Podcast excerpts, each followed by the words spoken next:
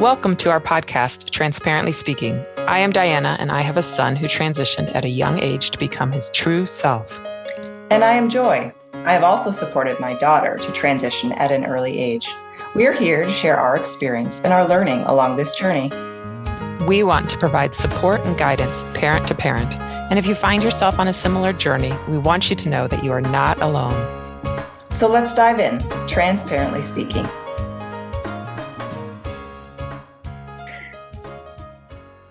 Diana, we've gotten mm-hmm. some questions from our listeners about the testosterone episode, and I'm curious if you're open to us kind of exploring that a little bit and offering some insight both to that particular listener and to our others who may be curious about some of that experience that you shared.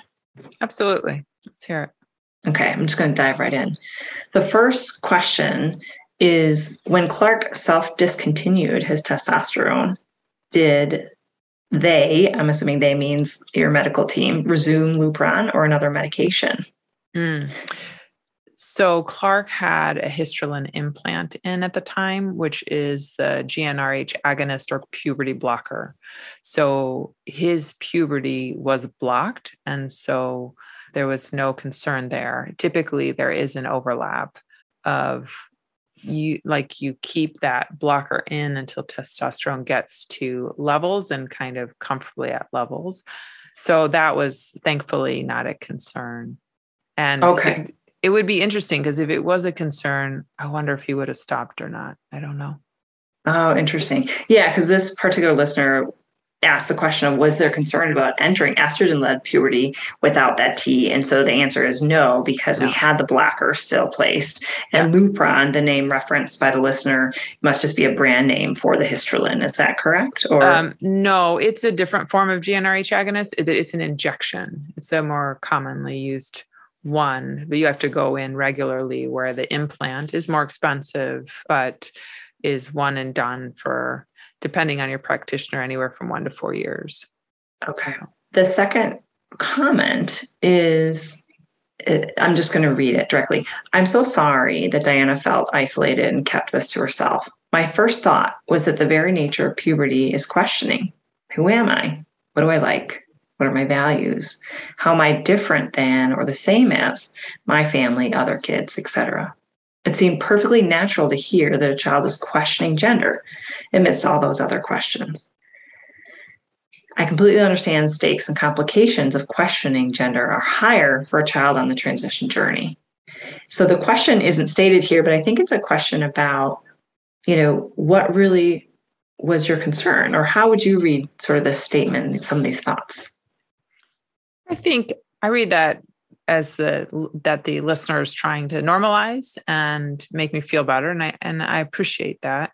I think it's a little bit and and the listener indicates it at the end that there you know recognizes there is a little added complication and from a personal standpoint that complication which we kind of talked about last episode is did i do something did i did i guide things did i pressure things did i not do something did i not keep the conversation open so there's that aspect of things whereas if one of my children is going through like their natal puberty, you know, the puberty their body is programmed to do, like none of the, those questions don't come up. I have no control over it.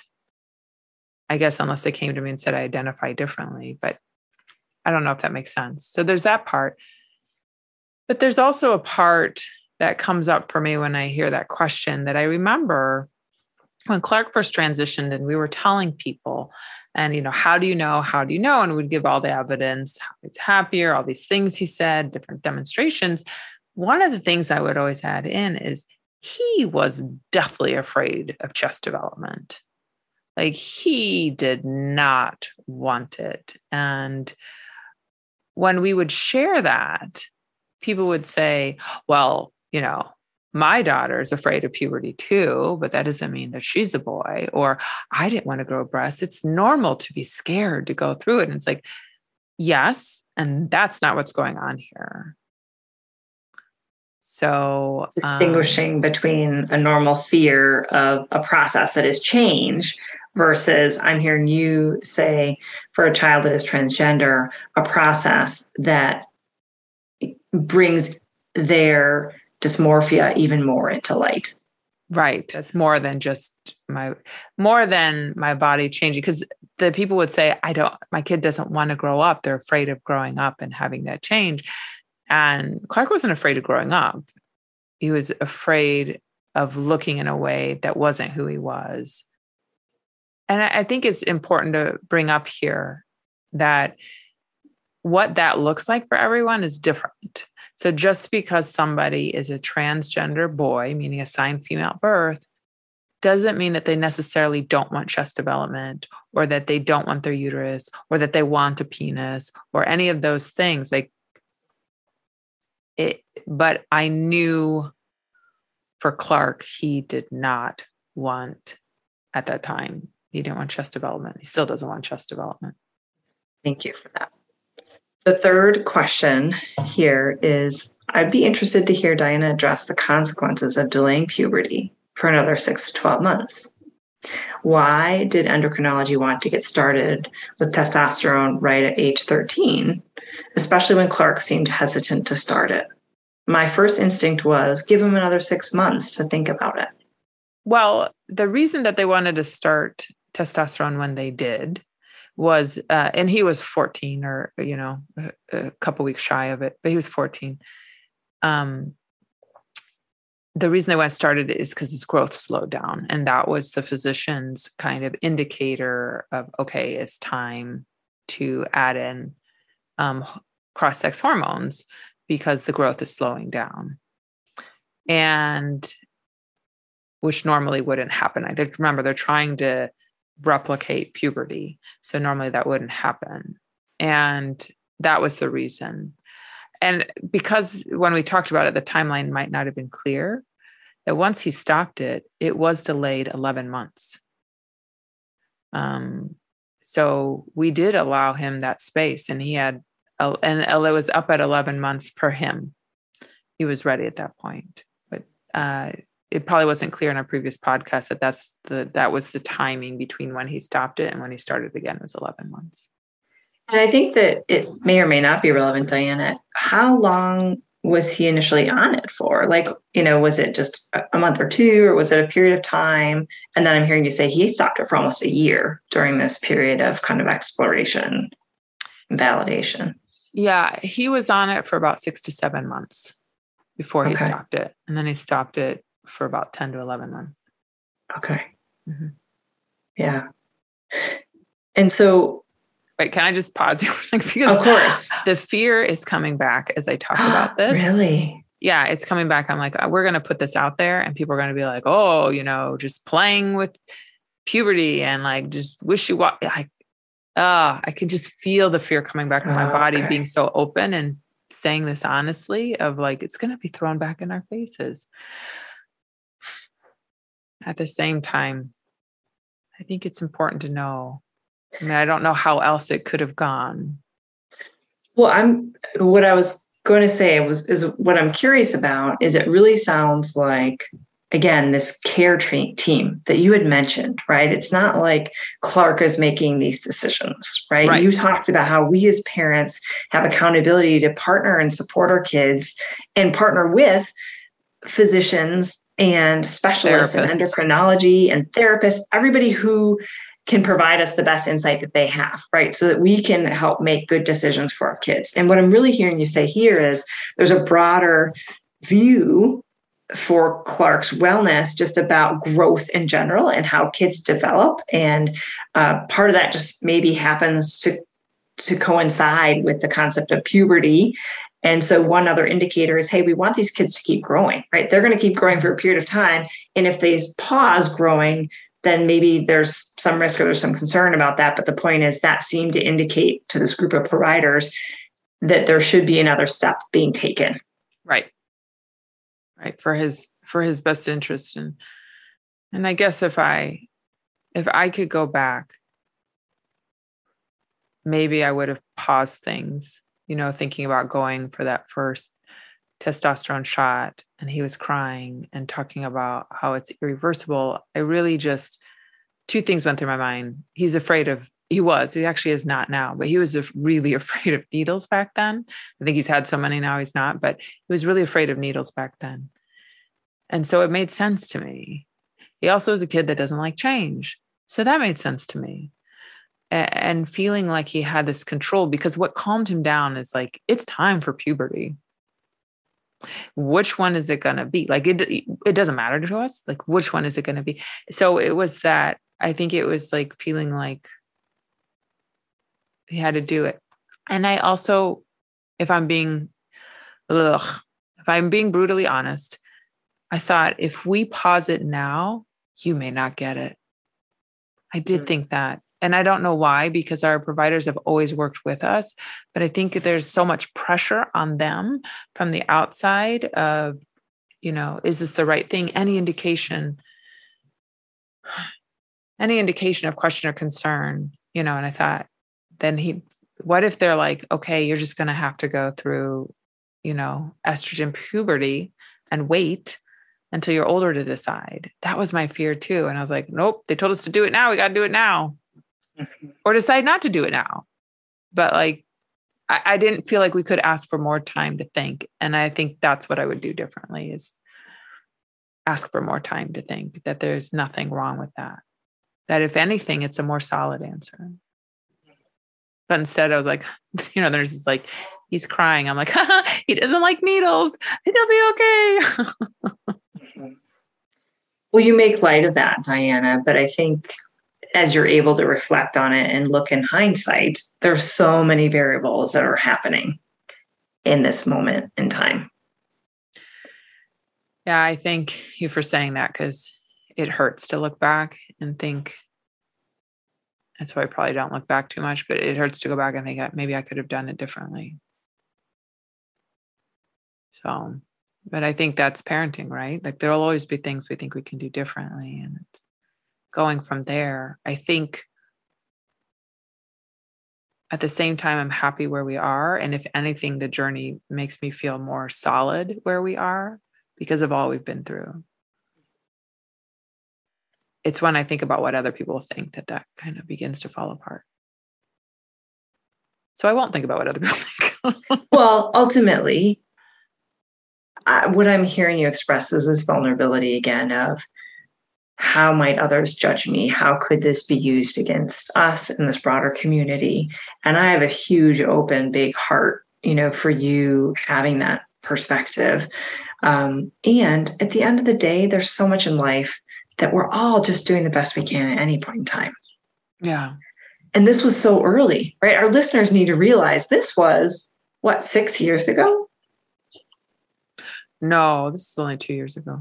Okay still two years ago you and i had just been talking about that histrelin implant and the individual who placed it. It was the very first patient that that individual yeah. ever placed. We were on in the, the early office. in the mm-hmm. office. Okay fair enough. We are on the very early end of this transgender you know affirming care for our kids. And so all of us are in this period of learning. And i would like to hope and believe that our listeners you know recognize hey everybody's still learning on this journey and it's fantastic that we keep learning more and more and we can share some of these insights about what was hard or what you know if we had to do it again we might consider doing differently. So i just again want to honor you with a big open heart here. Thank you. I think it's like feeling so under the microscope right now with all the legislation going on and the discussions going on it feels like you can't make a mistake and not that i think a mistake was made because i think i think it's been a beautiful journey. But if it others think it's a mistake and it goes against us us as a community not my family. I'm not worried about my family. We're on the other side but it's everyone else. And i heard you you know really share that this particular journey is another version of a journey to share for people to realize that life isn't always on this consistent path. Life is often circuitous and learning is required. And nothing's going wrong. And right now, nothing's going wrong. Mm-hmm. Yeah. So thank you again for that. And Joy, you're like at the early start of this journey, right? Um, getting ready to start cross sex hormones at some point upcoming and wondering how this all like what goes through your mind as you hear this story. Yeah. Um I've already shared. I think my my heart is just open to you and I'm so grateful that you've been willing to share the details and the struggles even of the journey you and Clark have been on. We are at the very start of this journey. So, Samantha, in the last uh, month or two, it's been exciting times for us. She had her second blocker placed, that Histrelin implant. So, removed and replaced. And then within a month, we had a follow up appointment with endocrinology to talk about our next steps. So, Samantha turns 13 in September. And early on, that was about the age where there were conversations for beginning cross sex hormones. I believe actually initially in our journey, the conversation was around the age of 14, and it continues to be moving up. The age moves younger. And the conversation was that our doctor is supportive of Samantha starting estrogen this summer. So the insight she shared was, hey, we like to do it, you know, to support kids. She was asking Samantha about, hey, if you had your way, like when would you want to be starting to develop? When would you want to be going through puberty? And she was like, now. and so um, there were questions around, you know, do you understand the implications? And she clarified that what's going to be really important to ensure again this network of support providers is all on board and that we're thinking through all the right implications to be making this decision was to ensure that we were prepared to have the right conversations with our therapist with the psychologist. And so uh, we went through some of those questions about you know what are the implications of puberty kind of either way right? What would be happening to you if you went through your, your natal puberty and what would happen if you go through a medical based puberty with estrogen? And then what are things that you know you can't quite undo to your point? And so it was really interesting she made it very clear okay we're ready to support you. What will be required is a letter of support from your mental health provider. Mm-hmm. and so very i'm grateful she, they have a little printout and it says we must receive your mental health provider's letter of support for gender affirming hormone therapy before you can schedule an appointment for consent and medication start. The letter of support should comment on the following things. First the teen's ability to understand the risks and benefits of medical intervention hrt which stands for hormone replacement therapy and provide independent assent to begin treatment Two, the level of support for hormone replacement therapy within the family system. Three, a brief timeline of the teen's gender identity formation and the degree of social transition. Four, current diagnoses, if given and relevant.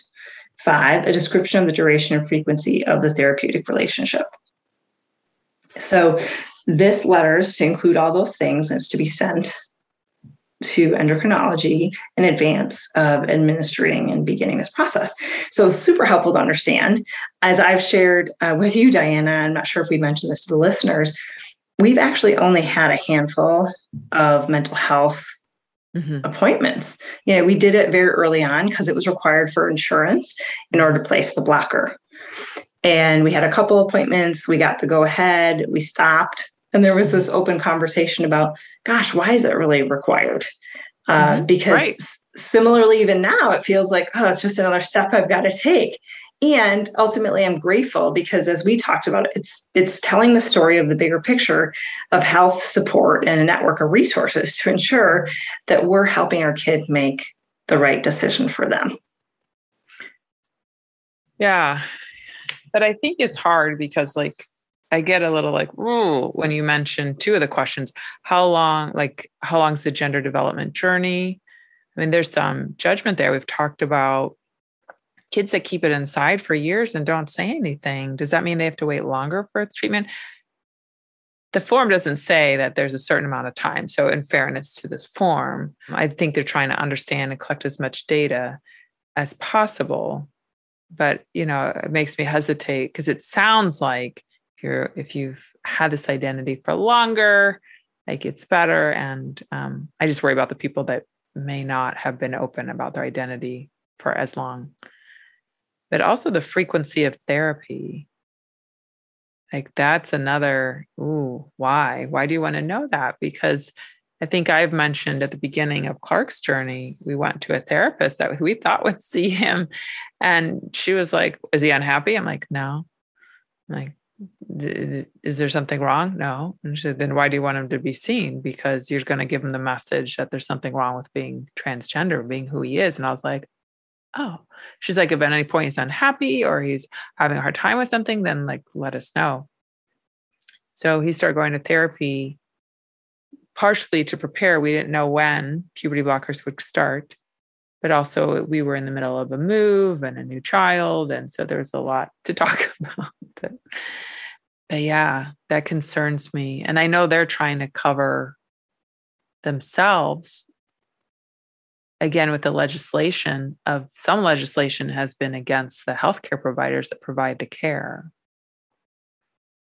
what a mess i'm with you. I mean i am a little nervous about this and my fingers are crossed i'm hopeful that you know a couple appointments to have this mental health provider kind of verify the child seems healthy seems you know in the right mind to make good decisions. The relationship with the parents seems, I don't know, you know, yeah. supportive or helpful or whatever the the quote appropriate messaging is in order to move forward. Um, but I also I am nervous because for exactly those reasons we haven't engaged with mental health support. Mm-hmm. Samantha hasn't voiced any interest in it. I have had conversations with her hey do you want to be talking with someone about this? Do you want to you know are you looking for support or help? And in general as we've talked about like early on this whole journey was stressful mm-hmm. and learning a lot but then we're like we've just been living this life. This is just who she is. And so there hasn't been a need or desire for additional support in the mental health space. Um, so i'm great i'm hopeful that that won't create a challenge for us in moving forward with this medical intervention and the start of hormone therapy. Which reminds me of the advice I was given early on, which was go to the healthcare provider that can provide care as early on as you can and go once a year just to be like, here we are, here we are, here we are to document it. And I've kind of moved away from that I'm thinking of Dinah. Do I need to start going, start that, start that for him?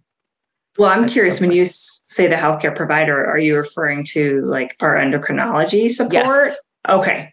Whoever would provide the medical transition care, if that's desired. Like, I don't know if Dinah will desire that or not, but if that's desired. So, um, yes, because sometimes it's an endocrinologist, sometimes it's a pediatrician, an adolescent medicine practitioner, family practitioner, all those um, specialties have provided care. So yeah, I think that's a really good point. I'm grateful that we've had consistency in that support through our endocrinology uh, specialist and provider because we've had to change multiple times, like our pediatricians and even this therapist. Uh, the one we're seeing right now is somebody new. It the person I reached out to that we saw several years ago or a couple of years ago, you know, doesn't have availability and wasn't taking patients any quote new patient, even though we wouldn't have been a true new patient. Um, but I was our request for an appointment was rejected. so then I had to go find somebody new. So I am grateful that there's some continuity with a key provider. And I can imagine I'd be a lot more anxious about it if we didn't have that visibility or, or level of ongoing care and support. Right. Yeah. So, and that's why that was given, that advice was given is that not only is there documentation of the child showing up and identifying as they are, but that there'd be more comfort for that medical provider to provide medical transition care if that's desired. But again, it causes me to concern for that child that's kept it in for a long time and when they when they um you know, when they identify themselves as who they truly are, it's because out of desperation, they don't like their bodies anymore. What happens for that person? I don't know. I think we don't know because that's definitely not our experience, but I'd love to believe that that journey that you just described, where an individual is maybe even coming to awareness about their identity in the midst of puberty or after struggling with finding someone in their life who's supportive. Right. You know, that that there is an outlet or there's a a plan for care for those individuals to quickly get the support that they need. And I realize even the, the story I mentioned or the challenge I mentioned of getting a mental health provider, like it took a matter of months. So I think there is a real risk and a reality here uh, for folks who are looking for really urgent care right now especially their demand is high and supply yeah. for providers seems really low and that's a real challenge i know i've heard from other parents for sure for sure. I don't know what the answer is. So start looking now. yeah. Actually, I always, from the first time we went to a healthcare provider, there we went to someone before our endocrinologist because she wasn't there yet. I would ask from day one, what is your protocol for getting medical care? What is your protocol for getting medical care? I would ask them until they gave it to me. So I would know is therapy part of that? How much therapy? Because every provider has different six months of therapy, three visits. Those are two different examples I've heard of through the years. Great advice and insight to share is get really clear on what the provider will need in order to provide the support you're looking for. Yeah. It doesn't mean you're forcing your kid into it. It means that you're prepared. They don't get there and like, oh, I didn't know I needed that. Mm-hmm. Well, thank you, Joy. You're welcome. That's a wrap on this episode of Transparently Speaking. Thanks for joining us today. Join us again on the 1st and 15th of every month for our next podcast. Thank you to Philtyr for our awesome music. That's P H I L T Y R. Check them out at Apple Music, YouTube Music, Spotify, or anywhere you download music. As a reminder, we welcome your feedback and questions. Email us anytime at transparentlyspeakingpodcast at gmail.com. If you're taking something away from our podcast, we'd appreciate if you'd take a moment to provide us a review. The more listeners and reviews, the more people we can reach and support. Thanks in advance. Cheers from Joy and Diana.